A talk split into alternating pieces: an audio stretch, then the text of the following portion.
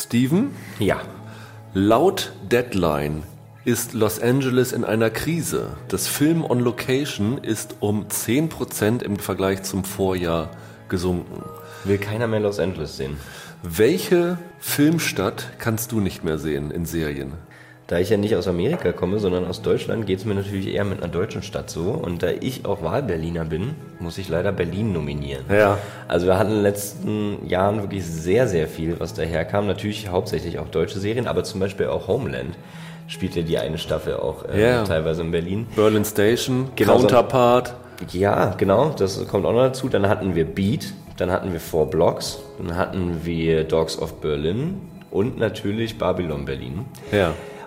Und das sind, glaube ich, Serien, die ich jetzt aufgezählt habe, die frühestens 2017 gestartet sind. Das heißt, wir hatten in den letzten zwei Jahren alleine eine Handvoll deutscher Serien, die alle Berlin irgendwie als Hauptdarsteller hatten. Ja, ist so ein bisschen abgenutzt langsam. Also spätestens, wirklich spätestens mit Dogs of Berlin, die ich ja auch furchtbar fand und äh, die wirklich ähm, gescheitert ist, äh, kann ich es nicht mehr sehen. Ich äh, finde, es werden noch viel zu viele Motive wirklich zu häufig verwendet und Charité hast du noch vergessen. Ja. You Are Wanted war in Berlin. Stimmt. Weißensee spielt in Berlin. Kudam 56 und Kudam Genau, 59. genau. Ja, stimmt. Ja, ich muss sagen, wenn ich in den USA zurückdenke, dann kann ich ehrlich gesagt Atlanta nicht mehr sehen. Oh, ja, das ist total der Hype, oder? Das, ja, die haben Aber ja dann, erst seit ein paar Jahren. Ja, die haben ja Steuervorteile extrem hohe. Und die ganzen Marvel-Filme sind da äh, gefilmt worden, aber dann im Studio. Aber du hattest natürlich so Walking Dead als erstes. Klar. Ähm, das Remake von Denver Clan spielt da. Atlanta Medical bei Pro7 läuft die oder Sat 1, ich glaube Pro7. Mindhunter ist in der zweiten Staffel dorthin gegangen. Gerade die aktuelle Netflix-Serie Raising Dion. Atlanta natürlich, wobei die tatsächlich noch so ein bisschen an andere Seite der Stadt zeigt und teilweise sogar Osaka. Das ist natürlich ein Problem, wenn ein Staat extrem viele Steuervorteile bietet, dass alles dahin geht. Aber ehrlich gesagt, jetzt ist es auch mal gut damit. Ja, ja verstehe ich. Also ich ähm, kann, kann es natürlich nur bedingt verstehen, weil so Städte wie New York oder so, das sind schon immer sehr überstrapaziert. Ich meine, die siehst du halt auch ständig, da meckert man ja eigentlich auch nicht. Aber es ist natürlich auffällig, wenn bestimmte Städte halt auf einmal in einem kurzen Zeitraum sehr, sehr häufig vorkommen, die sonst halt eigentlich keine große Rolle gespielt haben. Deswegen ähm, fällt Atlanta eigentlich in das gleiche Schema wie Berlin.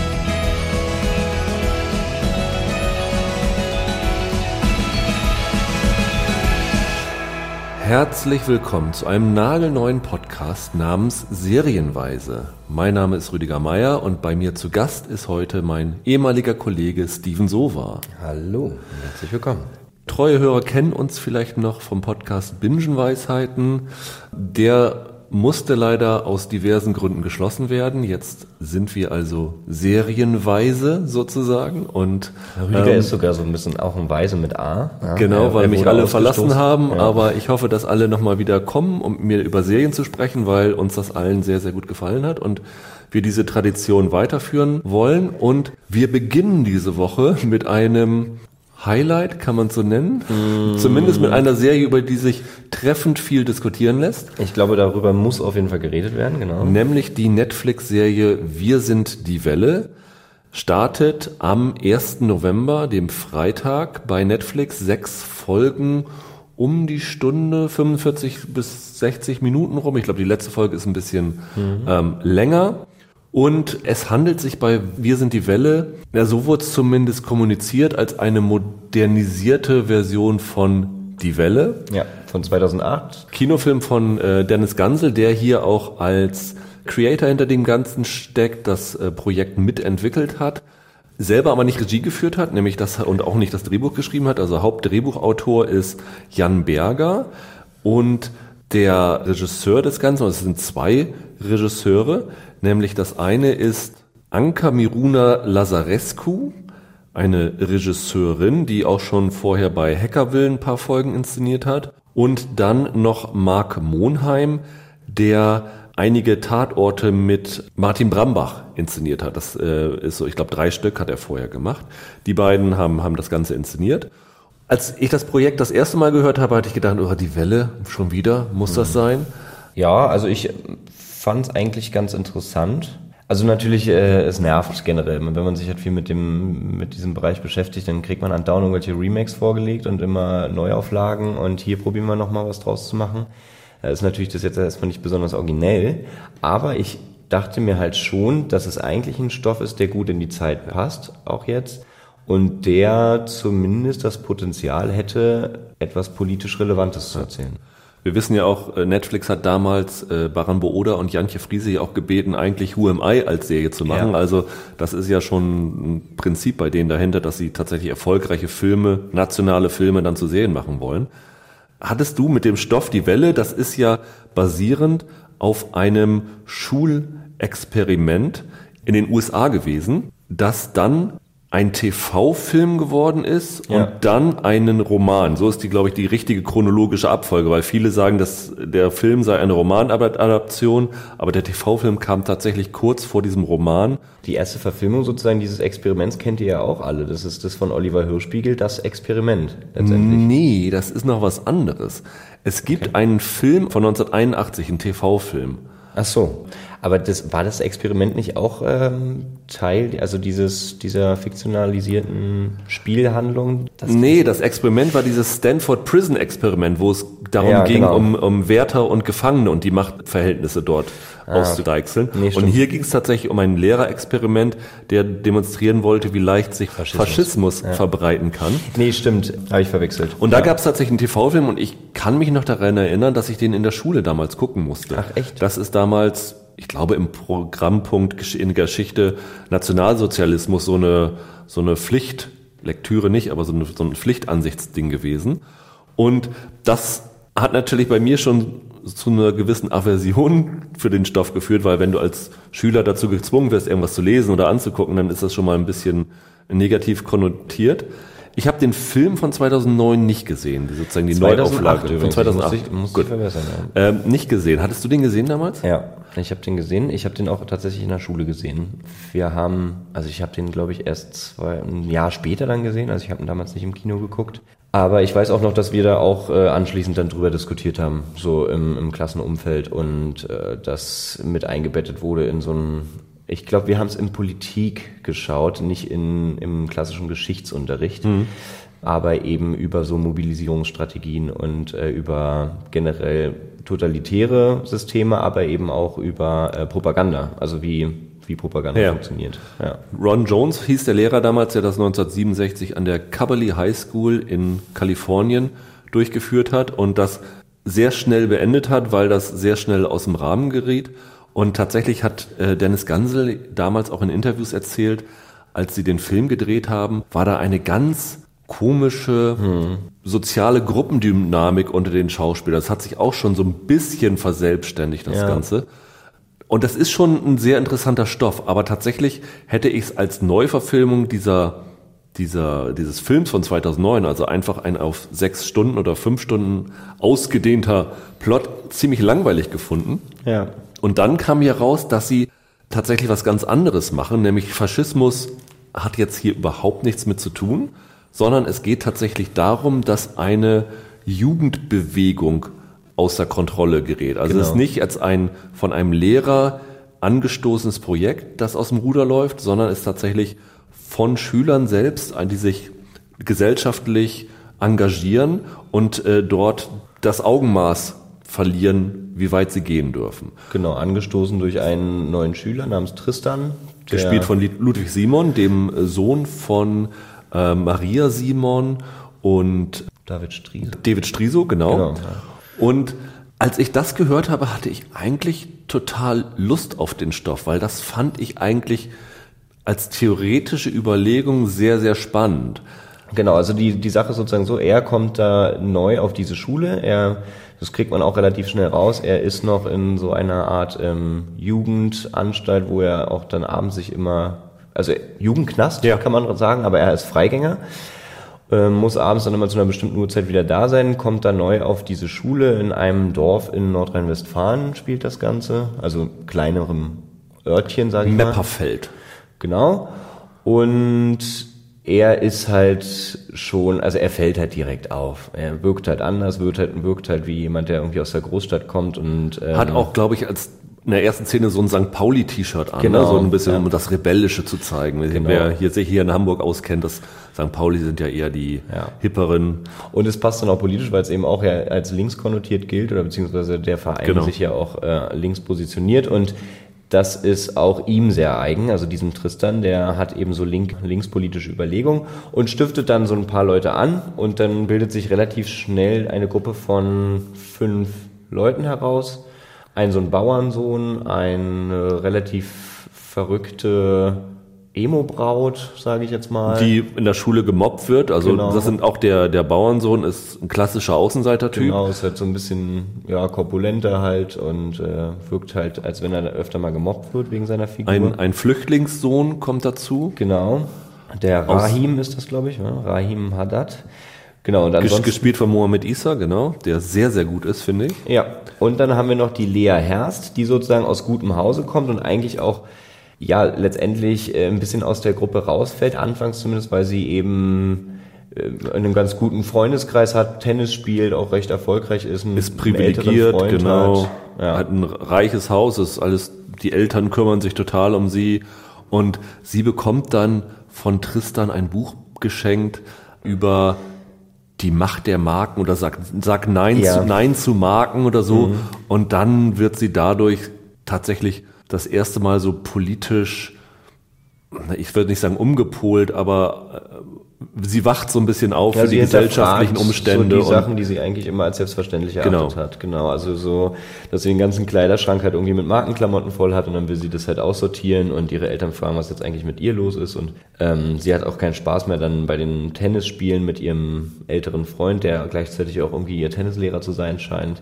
Äh, macht ihr alles keinen Bock mehr. Ähm, sie wird gespielt von Luise Befort, die man kennt aus Club der Roten Bänder. Genau. So ist dann die Grundkonstellation, dass sich aus dieser Fünfer Freundschaftsgruppe da eben dann die Welle also rekrutiert. Genau. Die nennen sich dann auch so, haben dann halt auch so ein Graffiti, was sie überall in der Stadt dann erstmal an die Wände sprühen, so fängt es irgendwie an. Und dann werden die Aktionen aber immer drastischer. Was ich gut daran fand, vom Prinzip her, jetzt nicht von der Umsetzung her erstmal, nur von der Idee her, ist, du hast bei die Welle, bei dem alten Stoff immer die Sache, als Zuschauer kannst du dich sehr leicht von dieser Gruppe distanzieren, weil jeder weiß, Faschismus ist scheiße. Okay, ich sag mal so, nicht jeder weiß es, aber ich sag mal, die, gro die große Mehrheit wird es hoffentlich wissen. Und äh, von daher hast du schon von vornherein so eine gewisse Distanz gegen diese Bewegung und siehst dann auch, wie das gefährlich ist und aus dem Ruder läuft und hast da so eine, gleich eine Aversion gegen diese Bewegung. Hier ist es ja so, dass diese Schüler Ziele verfolgen, mit denen sich große Teile gerade vom jüngeren Publikum durchaus identifizieren Ja. kann. Also der Bauernsohn leidet zum Beispiel darunter, dass eine große Papierfabrik in dem Ort das Grundwasser verseucht hat, sodass äh, der Familienhof pleite ging, weil der, der Grund und Boden komplett unfruchtbar gewesen ist. Genau. Sie engagieren sich für Umweltschutz, nicht nur in dem Punkt, sondern auch gegen ähm, Umweltverschmutzung durch Autos. Sie Massentierhaltung von Tieren. Genau. Massentierhaltung. Sie engagieren sich gegen Fremdenfeindlichkeit, weil dort halt eine Also eine soll rechte man- so Jugendbewegung. eine rechte Jugendbewegung, also auch in dem in der Schule sind, die halt sich auf diesen den Rahim stürzen, die den Man kann tatsächlich schon sagen, dass es ziemlich plumpe Nazis ja sind. ja genau, eigentlich. die jagen den durch die Stadt und all das. Und das sind natürlich Sachen, wo ich hoffe, dass die Mehrheit auch sagen kann, das ist nicht in Ordnung so. Also, dass die sich Ja. dagegen positionieren, ist komplett richtig. Genau. Und dann musst du natürlich als Zuschauer, stehst du vor dieser spannenden Frage, okay, das ist komplett richtig für das, was sie sich engagieren, aber wie weit darfst du gehen, um diese Ziele zu verfolgen? Das ist natürlich eine, eine Dynamik, die hast du, ich sag mal, bei The Shield schon damals, wo gleich du die erste Szene hast, wo der Michael Chiklis einen Kollegen erschießt und du ihn gleich als Unsympathen hast und dann über die Staffeln hinweg auf einmal in die Bredouille kommst, weil er durchaus, seine Methoden sind komplett daneben, aber er macht die Straßen durchaus sicherer und er bringt auch Abschaum zur Strecke. Und da musst du sozusagen für dich entscheiden als Zuschauer, ist das okay oder ist das nicht okay? Und diesen inneren Konflikt bei einem Zuschauer zu erwecken, finde ich in der Theorie extrem spannend. Ja, klar, also ganz grundsätzlich so Anti-Helden-Geschichten, wo man, wo man vor solche Fragen gestellt wird, sind immer sehr interessant. Also bestes Beispiel ist ja auch Breaking Bad. Ich meine, der Chemielehrer, der sozusagen ein Drogenimperium aufbaut, eigentlich weil er weiß, dass er so krebskrank ist, dass er halt bald sterben wird und seinen Kindern nichts hinterlassen kann mhm. und deswegen sozusagen anfangs motiviert ist, äh, Geld äh, zu verdienen, um seinem Sohn und seiner Frau was zu hinterlassen und dann irgendwann aber eben abdriftet. Und da muss man sich auch entscheiden, findet man das jetzt vertretbar oder ist das ein komplettes Arschloch am Ende äh, der fünften Staffel? Das ist hier nicht, aber finde ich jetzt nicht so, ich sag mal subtil oder so so ähm, ja sensibel umgesetzt, wie wie das in anderen Serien schon gut gemacht wurde, sondern ich finde bei Wir sind die Welle das Problem, dass das eben alles sehr plakativ ist. Ja. Ich habe ja eben gesagt, in der Theorie finde ich es gut. Das Problem ist, dass die Praxis halt nicht funktioniert ja, in leider, Fall. Leider nicht. Also es gibt durchaus gute Momente äh, in der Serie, aber ich muss sagen, dass ich sie im Großen und Ganzen gescheitert finde. Du hast jetzt wie viel gesehen? Ich habe jetzt viereinhalb Folgen gesehen, ja. Kenne aber das Ende schon. Ja. Ich habe es mir von dir spoilern lassen, weil ich jetzt ehrlich gesagt auch gar nicht mehr so, also vielleicht werde ich es auch noch zu Ende gucken. Ich meine, es ist nicht mehr viel, aber ich bin zwischendurch da echt so ein bisschen ja ins Grübeln gekommen, dass ich mir dachte, ey, was, was hat denn Dennis Ganze sich hierbei gedacht, beziehungsweise Jan Berger, äh, vor allen Dingen mit dem Ende einer dritten Folge, wo es schon nochmal einen harten Bruch gibt, wo sie etwas, also eine sehr drastische Aktion starten, die einen letztendlich auf so einen Gedanken bringt, ja von wegen, hier wird eine Jugendbewegung, die sich eben linkspolitisch positioniert und die versucht eben für Umweltschutz, gegen Massentierhaltung etc. sich einzusetzen, so verteufelt, also so böse dargestellt, nachdem das eben aus dem Ruder läuft, dass ich ähm, Bedenken habe, ob das so eine gute Idee ist. Hm. Also ich habe alle sechs Folgen gesehen. Ich war am Anfang, weil ich ja mit so viel positiver Hoffnung in die Serie gegangen bin, hat das ziemlich gedauert, bis die abgeflaut ist. Also ich fand so die ersten Folgen waren durchaus so, dass du da Lust hattest, weiter zu gucken. Also ich hatte da schon irgendwie, sie hatte so einen gewissen, Suchtfaktor ist vielleicht ein bisschen zu hoch gegriffen für das Ganze, aber ich wollte schon wissen, wie es weitergeht. Und dann hatten wir ja nur ersten drei Folgen und dann ist die dritte Folge ist ja das, wo die Serie dann in eine neue Stufe geht, wo ja. sie tatsächlich von so kleinen Geschichten äh, losgeht mit, äh, das eskaliert völlig, also die Gruppe der fünf wird dann halt eine größere Gruppe und es läuft dann aus dem, aus dem Ruder. Und ab dann wurde es für mich immer schlechter. Wirklich mit jeder Folge. Und das. Ja, so dieser Reiz, dieser Anfangsreiz war natürlich auch, man wollte ne, ja ganz klar wissen, wo geht die Geschichte hin. Ja. Also das war halt so das Interessante daran, was gibt äh, sozusagen, was gibt es jetzt Neues zu erzählen, wie haben Sie es jetzt neu interpretiert, diesen Stoff? Und deswegen bleibt man auch dran. Ich finde jetzt aber rückblickend die ersten beiden Folgen jetzt auch nicht so unglaublich ja. stark. Also es ist wahrscheinlich schon dadurch bedingt gewesen, dass wir halt einfach den Twist erfahren wollten. Und der ist halt jetzt, ja, die, ernüchternd eher. Die Serie beginnt ja mit einer Szene, wo du Luise Befort siehst und die anderen aus der Gruppe, die etwas in eine Wasserflasche tun und sie serviert die Wasserflasche auf einer politischen Veranstaltung von einer Partei namens NFD. Mhm. Was nicht nur vom Namen her natürlich eine sehr, sehr offensichtliche Anleihe bei der AfD ist, ja. sondern auch von der ganzen Corporate Identity der Partei. Du hast dieses Blau, du hast diesen roten Pfeil oder, oder diesen mhm. Bogen, der da unten drunter ist, was die AfD auch hat. Also du weißt schon. Das ist ganz klar die ja, AfD und, gemeint. Und ja da finde ich dann ja auch, entweder mache ich es konsequent so und äh, sage, ich habe keine Angst davor, dass irgendwie die AfD sich beschwert, dass sie dort gefeatured werden, weil es sieht sowieso jeder, wer gemeint ist. Oder ich mache es dann so clever und subtiler, dass es nicht so ganz so offensichtlich ist. Also, also dieses mit Schülerzeitungsniveau, also Entschuldigung, nichts gegen Schülerzeitungen, die wahrscheinlich niveauvoller sind, aber so Wortspiele reinzubringen, äh, das ist ja nicht nur auf die NFD bezogen. Du hast dann nachher noch, es gibt dort eine, einen Waffenhersteller hm. namens Hacke und Abt, hm. was ja sehr, sehr offensichtlich Heckler und Koch ist. Das ist ja auch hm. wieder so ein, so ein plumpes Wortspiel wie Fuchs und Gans oder sowas. Und der Bürgermeisterkandidat dieser NFD, während dessen Veranstaltung diese Sache, diese Einstiegsszene losgeht, der heißt Horst Bernd, was ja auch Also so offensichtlich durch den durch das Umdrehen der Initialen und dadurch, dass was ich in der Heute Show die Björn Bernd Hocke Bernd, Björn. Hm. Bernd Höcke genannt hat, dass damit Björn Höcke gemeint ist. Wo ich mir echt denke, oh ja, das ist aber nun wirklich echt, mm, also lieblos. Also das ist, ist so plump. Ja, genau. Und, und das, das finde ich ist symptomatisch. Das zeigt sehr, wie die Serie insgesamt so funktioniert.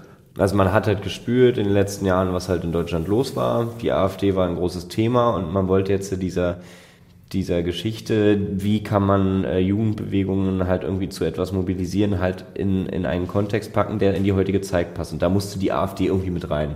Ja. Und genau das, was du sagst, man hat es halt nicht geschafft, das geschickt einzubauen. Also man hat es halt irgendwie nur plump hinbekommen. Und das ist halt echt schade. Also der Typ, der spielt das halt auch furchtbar. Ja, ich. ganz schlimm. Also der hat da seinen, da seinen Auftritt. Also der, der könnte wirklich in der Heute-Show auftreten genau, mit diesem Ding. Genau, das könnte dieser Gerold Hassknecht Ja. sein, ne, von der Heute Show. Oder Gernot Hassknecht, so heißt er. Naja. Genau, hat mich auch schon mal gestört. Das ist wirklich der ultimative Beginn und dann springt die Handlung aber in dieses normale Schulleben. Vier, vier Monate vorher oder irgend sowas war das. Genau. Also die, die Szene endet damit, dass dieser, ich wollte jetzt sagen Björn Höcke, ähm, Horst Bernd, äh, aus diesem, von diesem Wasserglas trinkt, äh, hinter die Bühne torkelt, weil ihm unwohl ist und dann runterfällt und dann wird ihm, wird ihm was über den Kopf gezogen. Also Genau. Und nee, er fällt einfach, er fällt Er einfach fällt nur einfach hin. nur um, wird, Und- wird so schummrig und dann sieht er so ein paar Masken. Genau, und damit ist es Schnitt, wo sozusagen offen bleiben soll, ist, haben die den jetzt umgebracht oder ist was anderes? Genau. Hast du das Gefühl gehabt, als du es gesehen hast am Anfang, der ist tot oder? Nee, da war eigentlich klar, dass da noch was kommt, Ja, ich weil, fand weil er auch. auch dann diese, diese verschwommenen Masken gesehen hat, dann wusste man, okay, ey, Die haben, kriegt die haben halt irgendwas mit dem vor. Genau, jetzt kriegt man diese Gruppe vorgestellt und dann wird sich das halt schon irgendwie aufklären. Der wird übrigens gespielt von Stefan Grossmann, den man halt aus diversen so deutschen Produktionen kennt, schon äh, in ganz vielen Tatorten mitgespielt. Eigentlich jetzt auch kein, wahrscheinlich kein schlechter Schauspieler, Mhm. aber ich finde den in der Rolle, also das passt eben zu diesem Vorwurf, den ich am Anfang schon gemacht habe, ist auch ein sehr plakatives Schauspiel, was er da Ja. anwendet. Dennis Gansel habe ich ja gesprochen und er hatte gesagt, der Impetus für diese Geschichte war, dass sie an Schulen gegangen sind und tatsächlich wohl ursprünglich die Welle ganz normal als Serie machen wollten und dann aber festgestellt haben bei Gesprächen mit Jugendlichen, dass das halt Faschismus ist nicht mehr das Top-Thema, was die Jugend gesellschaftlich und politisch bewegt, sondern die Klimakatastrophe und dass die Politik und auch die Gesellschaft untätig dem gegenübersteht und die Jugendlichen machtlos sind, weil sie ja noch nicht wählen können. Und aus diesem Dialog heraus kam das dann begründet, dass sie jetzt in diese Richtung gegangen sind. Übrigens, also auch wenn es wirklich so aussieht, es ist nicht wohl auf Fridays for Future Ja, gemünzt, weil, ja. weil die Serie ist im November 2018 waren die Drehbücher fertig. Ja. Und so richtig in Deutschland ist Fridays for Future ja erst im Januar 2019 Genau, äh, in. Erscheinung richtig getreten. Ja. Das ist tatsächlich aber jetzt trotzdem ein Problem. Es ist trotzdem, weil du siehst das Ja. und denkst, okay, die, die machen sich jetzt über Fridays for Future lustig. Und was die Serie zeigt, das ist ja auch das, was immer Kritiker von Fridays for Future oder diesen ganzen Jugendbewegungen genau sagen, ja, hier, die sind für, haben Gewaltaktionen. Ähm, es war ja gerade dieses, äh, dieser Protest Rebellion Extinction. Genau, das wollte ich auch gerade sagen. Also dieses, die sind ja ein bisschen radikaler in ihren Aktionen. Die besetzen ja dann irgendwelche Züge zum Beispiel und lassen die nicht weiterfahren, haben sie jetzt äh, kürzlich gemacht. Ich glaube, das war in Großbritannien. In Berlin haben sie halt auch ganze, äh, haben sich auf die Straße gestellt und dann äh, dafür gesorgt, dass keiner mehr durchkommt, etc. Das geht halt hier in der Serie in eine ähnliche Richtung. Und ich finde das auch, dass das, natürlich ist es nicht so angelehnt gewesen, weil die Drehbücher sind vorher entstanden, aber es gibt ja auch einen gewissen Entwicklungsprozess. Genau, Die und haben da- ja die Dreharbeiten auch noch im Jahr 2019 gehabt. Da kann ich schon mal gegensteuern und sagen, okay, vielleicht sollten wir noch mal ein bisschen die Tonalität ändern. Genau, Weil hast man- ja. gleich in einer der ersten Szenen macht diese Schulklasse ja einen Besuch in einer Papierfabrik. In dieser Genau. Fa Papierfabrik, gegen die dieser Hagen, gespielt von Daniel Friedel, so einen Hass hat. Und der stellt ihn dann so ein bisschen zur Rede und sagt, ruft da was rein und dann bringt dieser Chef der Papierfirma Argumente nach dem Motto, ja, ihr fliegt ja auch oder irgend sowas. Was genau diese Argumente sind, die du täglich von den Gegnern von Fridays for Future zu lesen Die man bekommst. täglich in der Welt lesen kann. Genau. genau. Und das ist natürlich schon dann sehr, sehr fragwürdig, weil genauso wie du die NFD sofort mit der AfD assoziierst, assoziierst du sofort diese Jugendbewegung mit Fridays for Future, weil es gerade gesellschaftlich so ist. Und ja. dieses naja, Risiko. Halt auch, es ist ja wirklich, es ist eine Gruppe in der Schule, ja. die außerschulplanmäßig äh, Aktionen starten und die halt teilweise sich halt in der Schule halt besprechen, die die Sachen halt äh, planen und sie dann unternehmen. Also das ist halt letztendlich eins zu eins das, was Fridays for Future halt ausmacht. Und ähm, damit dann halt ja, so zu spielen ist schon teilweise echt fragwürdig. Ja, ich, es war mir ehrlich gesagt auch ein bisschen unangenehm, muss ich sagen. Er ist vielleicht auch äh, zu, dann eben zu wenig differenziert, weil ähm, man kann es jetzt nicht spoilern, aber jeder, der sich das dann anschauen wird, der wird dann eben in einer dritten Folge dann sich auch denken, okay, äh, die ganze Sache jetzt hier so aus dem Ruder laufen zu lassen, ist ja schon halt eher wie so eine Kritik halt an der Fridays for Future Bewegung von wegen, fehlt nicht mehr viel, dann radikalisieren die sich. Ja.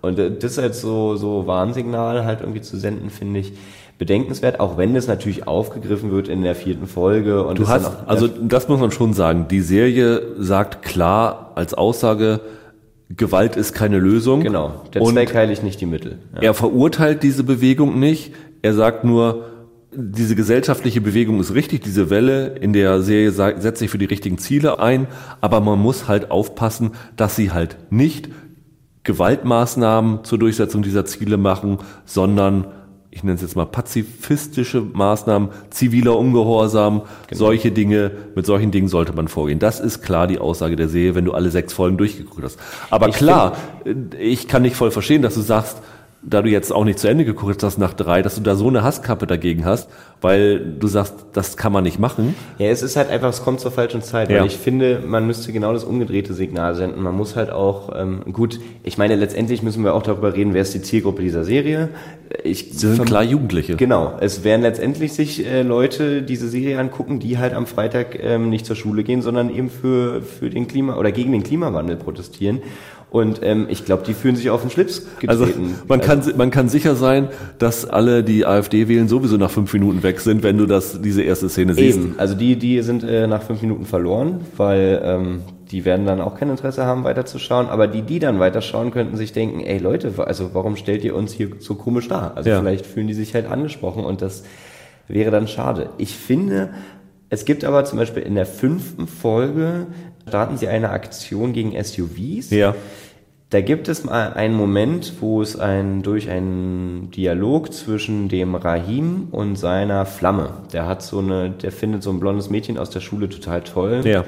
Steht gerade ihr Name. War das Kim? Ja, das ist Kim. Genau, Kim. Und die äh, wird gespielt von Christine Hunold. Kannte ich vorher auch noch nicht. Gefällt mir aber sehr gut. Also die beiden gefallen mir auch sehr gut, so als Pärchen. Ich kann es nicht genau beschreiben, weil das äh, durchaus auch ein Spoiler wäre, aber in dieser Szene sozusagen, was da passiert mit den SUVs, das wird dann aufgelöst und Kim und er diskutieren darüber, was die Welle da sozusagen für eine Aktion gestartet hat. Und da gibt es einen Moment, wo das mal ganz gut ausdifferenziert wird, dass eben eine Radikalisierung einer eigentlich äh, moralisch sehr vertretbaren Bewegung auch dazu führen kann, dass sie eben Grenzen überschreiten, die moralisch nicht mehr vertretbar sind.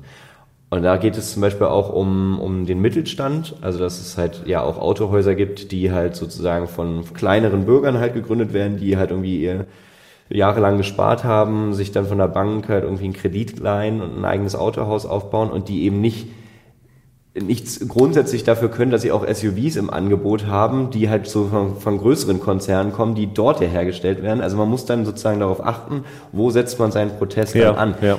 Da müsste man ja eigentlich sozusagen zur Herstellung, also sozusagen zu den großen Autohäusern, und dort einen Protest ansetzen und nicht in den mittelständischen kleinen ja. Autovermietungen, die es in den, in den Ortschaften gibt. Die Blonde ist übrigens nicht die Kim, sondern äh, ist oh. gespielt von Sarah Mahita. Das ist die, ich weiß den ah. Rollennamen nicht, aber sie ist die Darstellerin davon. Ich habe auch ehrlich gesagt so ein bisschen Problem mit den Klischees, die die Serie benutzt. Es ist nicht oh, nur ja. bei dieser AfD-Geschichte oder all sowas, das ist eigentlich sondern, sondern zum Beispiel die, dieser Hagen und die, die Familie von dem Hagen wenn du die siehst, dann glaubst du, die haben eine Familie gecastet, die sie auch bei Bauersucht Frau hätten reinnehmen können. Das ist so irgendwie, da ist der, dieser Bauernsohn, er ist, ist ein bisschen dicklich, er ist ein bisschen tump in Anführungsstrichen, er kann sich nicht vernünftig kleiden.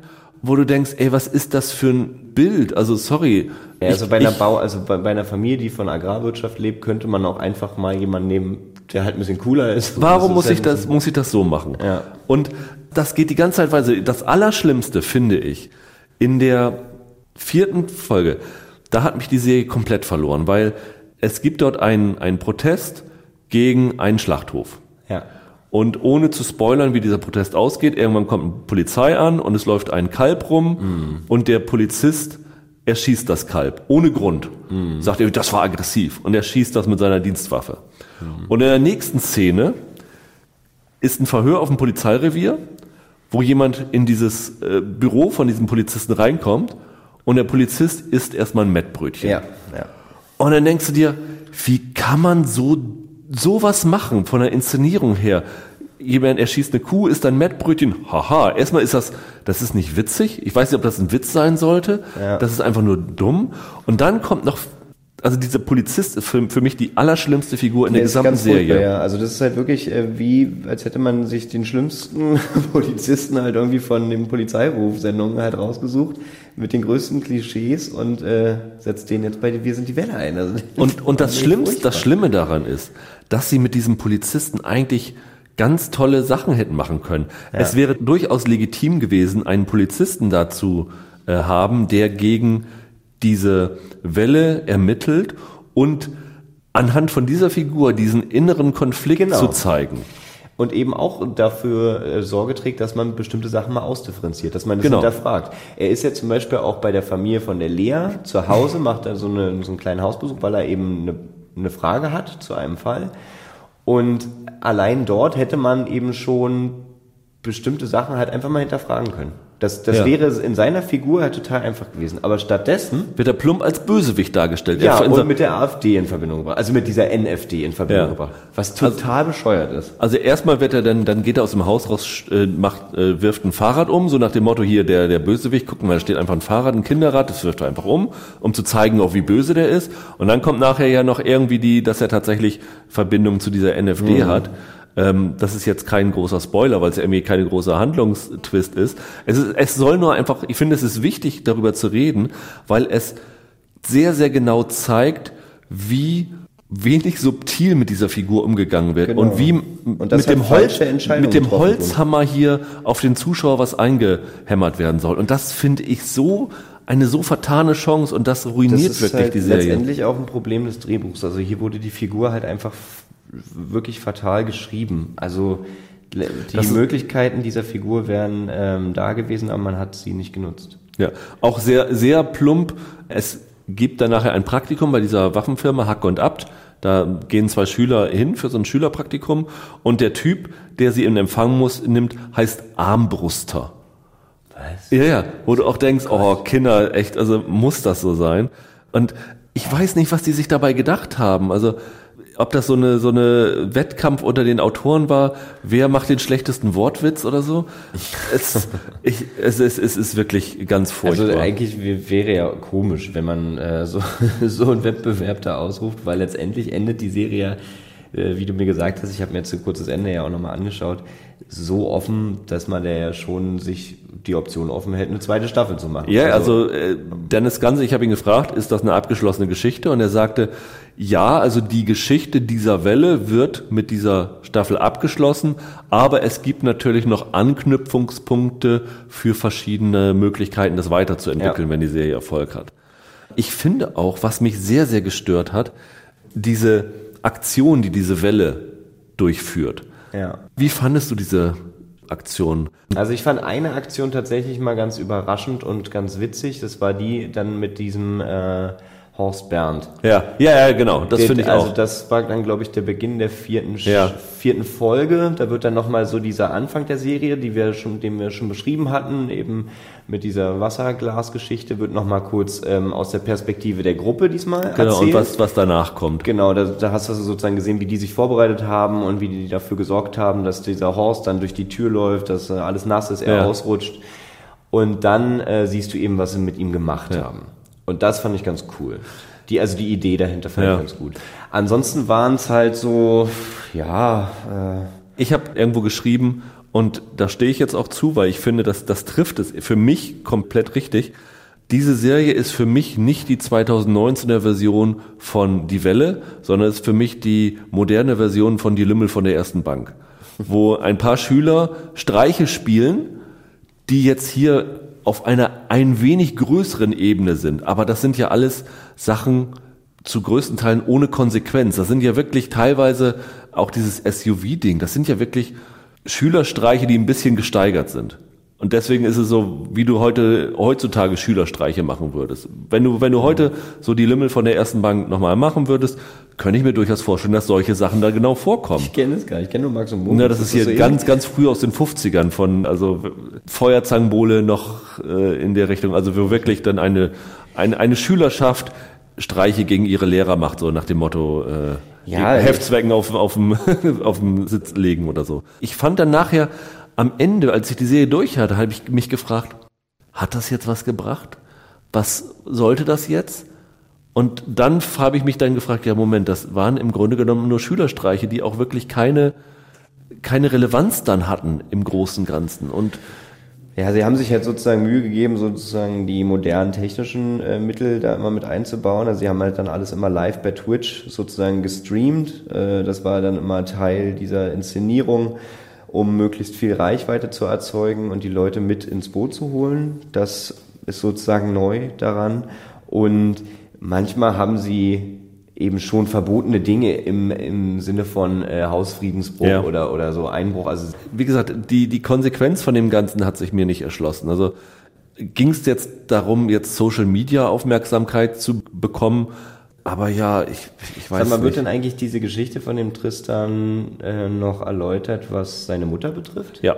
Ja. Also Weil da gibt's ja wahrscheinlich, er hat ja so eine Aversion gegen die Waffenindustrie wahrscheinlich aus dem Grund, dass äh, seine Mutter da irgendwie das kannst du wahrscheinlich jetzt nicht verraten. Ne? Ja, aber du, du, siehst ja schon in den ersten ein, zwei Folgen, dass er irgendwann in seiner Zelle ähm, sitzt und eine Vision von seiner Mutter ja. hat, wie ja, der sie, sieht die ja fast sie, jeden Morgen, genau, wenn er aufsteht. Dann wie sie verstorben ist ja. und äh, Blut ist immer mal wieder da. Also du weißt schon, dass es irgendwie genau. was gegeben hat. Es wird aufgeklärt, was dahinter steckt und was ihn motiviert, definitiv. Aber das ist vielleicht ganz gut, um kurz mal über die Darsteller zu reden. Ja, also ähm, für mich wahrscheinlich der beste Darsteller. Lud Ludwig Simon, ja. Genau. Also äh, war für mich ähm, überraschend neues Gesicht, kannte ich nicht. Äh, hat mir aber sehr gut gefallen. Also er ist ganz klar hier eben als der Anführer und der größte Rebell ähm, gezeichnet, ist auch rein von der Statur her der kräftigste, aber er macht das gut. Also er hat etwas so Verwegenes, ein bisschen so Widerspenstiges halt irgendwie, das bringt er schon mit. Ich finde auch, er bringt das ganz gut rüber. Also man nimmt es der Serie ab, dass er so eine Art Verführer sein kann. Ja. Einer, dem die Leute folgen und für den die anderen auch Grenzen überschreiten, die sie normalerweise nicht überschreiten würden. Ja. Und ich finde, da, das ist schon nicht nicht so leicht für ihn gewesen, das zu spielen. Und das macht er sehr gut, fand ich auch. Genau, also er macht jetzt, er ist jetzt nicht so der klassische, nur so Rambo-hafte Anführer, weil er halt irgendwie durch so physische Kernigkeit oder so auffällt, sondern der hat auch schon was in der Birne. Also ja. der hat Grips und ähm, bringt den Leuten auch einiges näher, was die halt irgendwie auf dem Dorf jetzt noch nicht so an, sage ich mal, politischer Ideengeschichte oder so ähm, vielleicht präsent hatten. Und deswegen finde ich das Konzept von dieser Figur auch ganz passend. Hm muss ich sagen. Mir hat es eigentlich auch ganz gut gefallen mit dieser ähm, Jugendknastgeschichte und so. Das hat der ganzen Sache zwischendurch so einen gewissen Spannungsgrad verliehen, weil er musste dann eben zu einer gewissen Zeit da sein. Da hat man halt mitgefiebert, ob er es schafft. Ähm, das war okay. Äh, aber sonst, ja, den Rahim hatten wir schon. Genau, ähm, der Muhammad Isa, den fand ich sehr gut, weil der ja auch nicht nur so als ja, wenn man despektierlich sein will, Quotenaraber in der äh, Serie das funktioniert. Das hatte ich anfangs auch geschrieben, ja, dass ich das so ein bisschen äh, schade fand. Sondern, dass der tatsächlich da eine sehr interessante Nuance reinbringt, weil du hast da ihn ja nicht nur als Teil dieser Bewegung, mit der er sich gegen diese Nazis, die ihn durch die Stadt jagen, zur Wehr setzt, sondern, und das fand ich für mich vielleicht sogar die, das stärkste Story-Element der gesamten Serie, seine Eltern genau, werden von einem Immobilienhai, der sozusagen ja. diese, die, aus der Wohnung wollen sie die raushaben, weil er will die Wohnung modernisieren, Gentrifizierung etc. Genau. Und diesen Unterschied zwischen Einwanderern der ersten Generation und der zweiten Generation, wo die erste Generation sagt, bloß nicht auffallen, sich hier anpassen, nicht auflehnen oder so. Und äh, die zweite Generation, im Moment, ich bin ja hier Deutscher, ich sehe vielleicht jetzt nicht deutsch aus, aber ich habe hier genau die gleichen Rechte. Und was ihr hier macht mit meinen Eltern, Ja. das geht so nicht.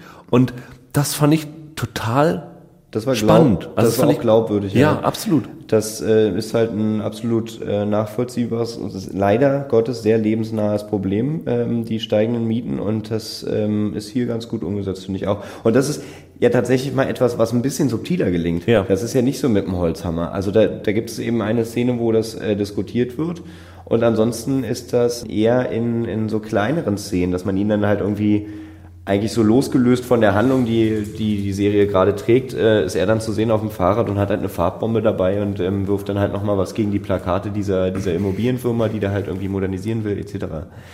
Wobei am Ende ist das ja auch, wie das dann von der Welle angegangen wird, ist ja auch so schülerstreichmäßig. Und das ist ehrlich gesagt auch ein Problem von allen Sachen, die sie machen, dass es wirkt, als ob sie diese Sachen tun, weil sie persönlich Rache nehmen wollen.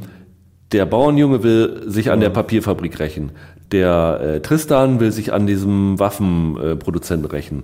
Der Rahim will sich an diesem Immobilienhai rächen. Diese Sassi, Die will sich an diesem SUV genau. weiß nicht, ob sie sich rächen will, aber äh, Naja, das ist ja wirklich so eine Diskussion, so von wegen, ja, jetzt bist du mal dran, Sassi, was hast du denn Genau. für eine Idee? Und dann hat sie gesagt, mich kotzen schon immer diese Lack, Latte Macchiato trinkenden Mütter in ihren SUVs Ja. an. Und- Lass uns doch mal was gegen die SUVs und machen. für eine Serie, die sozusagen äh, sagen will, engagiert euch gesellschaftlich auf die richtige Art und Weise, die gesamte Motivation für alle Figuren aus einer persönlichen Sache zu haben, die wirklich nur Unrecht rächen wollen, dass ihnen oder ihrer Familie widerfahren ist. Das finde ich verwässert, diese ganzen, das ganze Anliegen der Serie. Das nur so, so, so am Seitenaspekt. Und dann sind wir leider bei den schauspielerischen Problemen der Serie. Und was mir wirklich sehr, sehr leid tut, dass es jetzt hier wieder äh, auf die, äh, die Schauspielerinnen geht. Aber ich fand Luise Befort nicht so doll. ich Und ich fand es eine ganz schlechte Idee, sie Voice-Over sprechen zu lassen in der ersten Folge. Weil sie sagt ja, dieses Voice-Over, mal abgesehen davon, dass dieser Voice-Over teilweise eine Doppelinformation war von Sachen, die du ohne, ohnehin schon im Bild siehst, also du hättest das Ganze sparen können. Was die Betonung angeht, also nur mit ihrer Stimme, das ist nicht die Stärke von Luise Befort. Und das muss ich als Regisseur auch sehen, ob das jetzt die Stärke ist. Sie variieren ja die Voice-Overs dann, die anderen sprechen ja auch in den anderen Folgen Voice-Overs, aber das war nicht so gut. Ja, das Und- war die Entscheidung dann von Anka Miruna Lazarescu. Ja. Die hat ja die erste, ähm, die zweite und die fünfte Folge inszeniert und Mark Monheim die anderen drei. Fand ich äh, ehrlich gesagt die größte Schwäche. Also jetzt von dem, von dem, von der darstellerischen Leistung fand ich Luise Befort echt am schwächsten. Und und ich- sie ist die Hauptrolle Ja. neben ähm, Ludwig Simon als Tristan. Der super ist, aber Luise Befort finde ich einfach nicht gut. Ich, ähm, Man muss aber auch sagen, dass die Rolle nicht gut geschrieben ist. Also Ja. zum Beispiel dieser Wandel von ihr, von dieser Markenbraut zur Protestlerin, zur Prote ja ja. genau. Das wirkt für mich absolut nicht glaubwürdig. Das passiert ja wirklich, sie liest dieses Buch, das ihr der Tristan schenkt und ist vielleicht auf Seite 50 und auf einmal schmeißt sie sofort ihre ganzen Klamotten raus. Ich glaube, dass Leute durch äußere Einflüsse verändert werden können, aber es geht nicht so, niemals so schnell wie in, in dieser Serie. Und da würde ich tatsächlich Luise Befort von dem Vorwurf freisprechen. Das liegt in diesem Fall am Drehbuch. Die Dialoge, die sie dann teilweise mit ihrem reichen Freund hat und ihrer besten Freundin, die auch mit Tennis spielt, ja, die sind sowohl schlecht geschrieben, aber auch schlecht geschauspielert, das muss man teilweise sagen. Also die Szenen sind wirklich schwer anzusehen. Ja, leider. Und ich muss auch sagen, die Michelle Bartel, die die Sasi spielt, die ja dann die drastischste Wendung von allen Figuren hinlegt, Ja. die fand ich am Anfang gar nicht schlecht. Aber in dem Moment, wo von ihr verlangt wird, auch wieder vom Drehbuch, dass sie total über die Stränge schlägt, da erreicht sie ihre Grenzen. Also wenn die so teilweise so hysterische Anfälle bekommt, Ja. das ist nicht mehr gut. Nee, finde ich auch nicht. Und dieser Daniel Friedel als Hagen, der ist halt. Der hat eigentlich nichts zu tun. Der, der ist halt ein, das ist halt echt so schade, dass der halt so klischeehaft da. Ich habe das Gefühl, die wollten das halt genauso klischeehaft wollten die äh, vom Casting so einen Hagen ja, da haben. Das kommt auch noch dazu, der hat ja noch nie eine Freundin gehabt und ja. jetzt verliebt er sich in die Sasi und ja. ist ihr ständig hinterher und ihr verfallen und, und will das erste Mal Sex haben und so, ja, hier, das ist so ein Bauerntölpel, der noch nie, noch nie Sex hatte, weil äh, das sind, so, sind halt Bauern. Die sind halt unattraktiv. Ja, muss nicht sein, sorry. Also kann ich absolut nicht nachvollziehen. Ich habe jetzt echt Angst, also dass das die falschen Leute in die falsche, in den falschen Hals bekommen könnten. Also dass die das dann wirklich so sagen, ja seht mal hier, guckt euch mal die Welle an. Sowas ja. passiert halt auch mit linken Aktivisten. Ne? Ihr wisst ja gar nicht, also Rechtsextremismus ist ja gar nicht so schlimm, Linksextremismus ist ja genauso schlimm und so. Dann wird halt so relativiert, weißt du? Das, der ähm, größte Witz ist ja, Beatrix von Storch hatte im September auf Twitter irgendwann geschrieben, liebe Antifa, schaut euch die Welle an, also den Film von 2009. 2008. Das, äh, Entschuldigung, 2008. Das seid ihr. Ihr gerät aus, außer Kontrolle. Und äh, ein Film über eine faschistische Bewegung, wo eine ranghohe Frau in der AfD dann postet, da, da ist die Antifa dargestellt. Ja. Also völlig absurd. Ich habe auch Dennis Gansel danach gefragt, der sagte ja auch, ja, ich weiß nicht, wie man das so missverstehen kann wie sie. Ja. Ähm, aber sie, er würde sich gerne mal mit ihr an einen Tisch setzen und versuchen, sie zu verstehen einfach. Mhm. Und ich muss sagen, was, was mich wirklich so ärgert an dieser Serie, ist, ich habe eine halbe Stunde mit ihm gesprochen und alles, was er gesagt hat, hatte Hand und Fuß. Das war extrem klug. Er hat sehr, sehr intelligente Sachen über die Recherche gesagt, wie diese, was diese Serie, was er mit dieser Serie wollte und alles. Und das ist komplett alles nachvollziehbar, ist ehrbar, ist gut und dann kommt am Ende sowas dabei raus. Also der Abstand zwischen Anspruch und Realität hm. ist hier so groß, wie ich das, glaube ich, selten bei einer Serie gesehen habe. Ist natürlich immer schwierig, weil bei so einem politischen Stoff ist halt immer dann erstmal der Anspruch recht groß und die Erwartungshaltung natürlich auch. Es ist halt auch schwieriger, daraus was dann zu machen, ohne dass es halt Zweifler und Nörgler gibt, die dann sagen, nee, es ist halt nicht gelungen und es ist hier halt nicht ja, sage ich mal, feingliedrig genug erzählt oder was weiß ich. Aber ich kann mich dem auch nur anschließen. Ich, finde es leider misslungen und ja, ich hatte leider auch größere Erwartungen. Ich finde es schade. Ja, also ich kann ich es leider auch nicht so richtig empfehlen. Also was ich zum Beispiel auch ein Problem finde in diesem Trailer und in dem, sage ich mal, Bewerbungsmann. Es gibt jetzt hier zum Beispiel in Hamburg ist auch relativ viel plakatiert mit Wir sind die Welle. Es ist ja immer sehr knallig mit diesem, wird mit den Masken vor allen Dingen gearbeitet und dann mit diesen so Rauchbomben, mit diesem Pyro-mäßig. Es sieht halt so ein bisschen aus wie bei Bad Bangs, äh, ja. als es so ähm, umschlägt und ja. die halt auf einmal die Revolte auf den Straßen haben.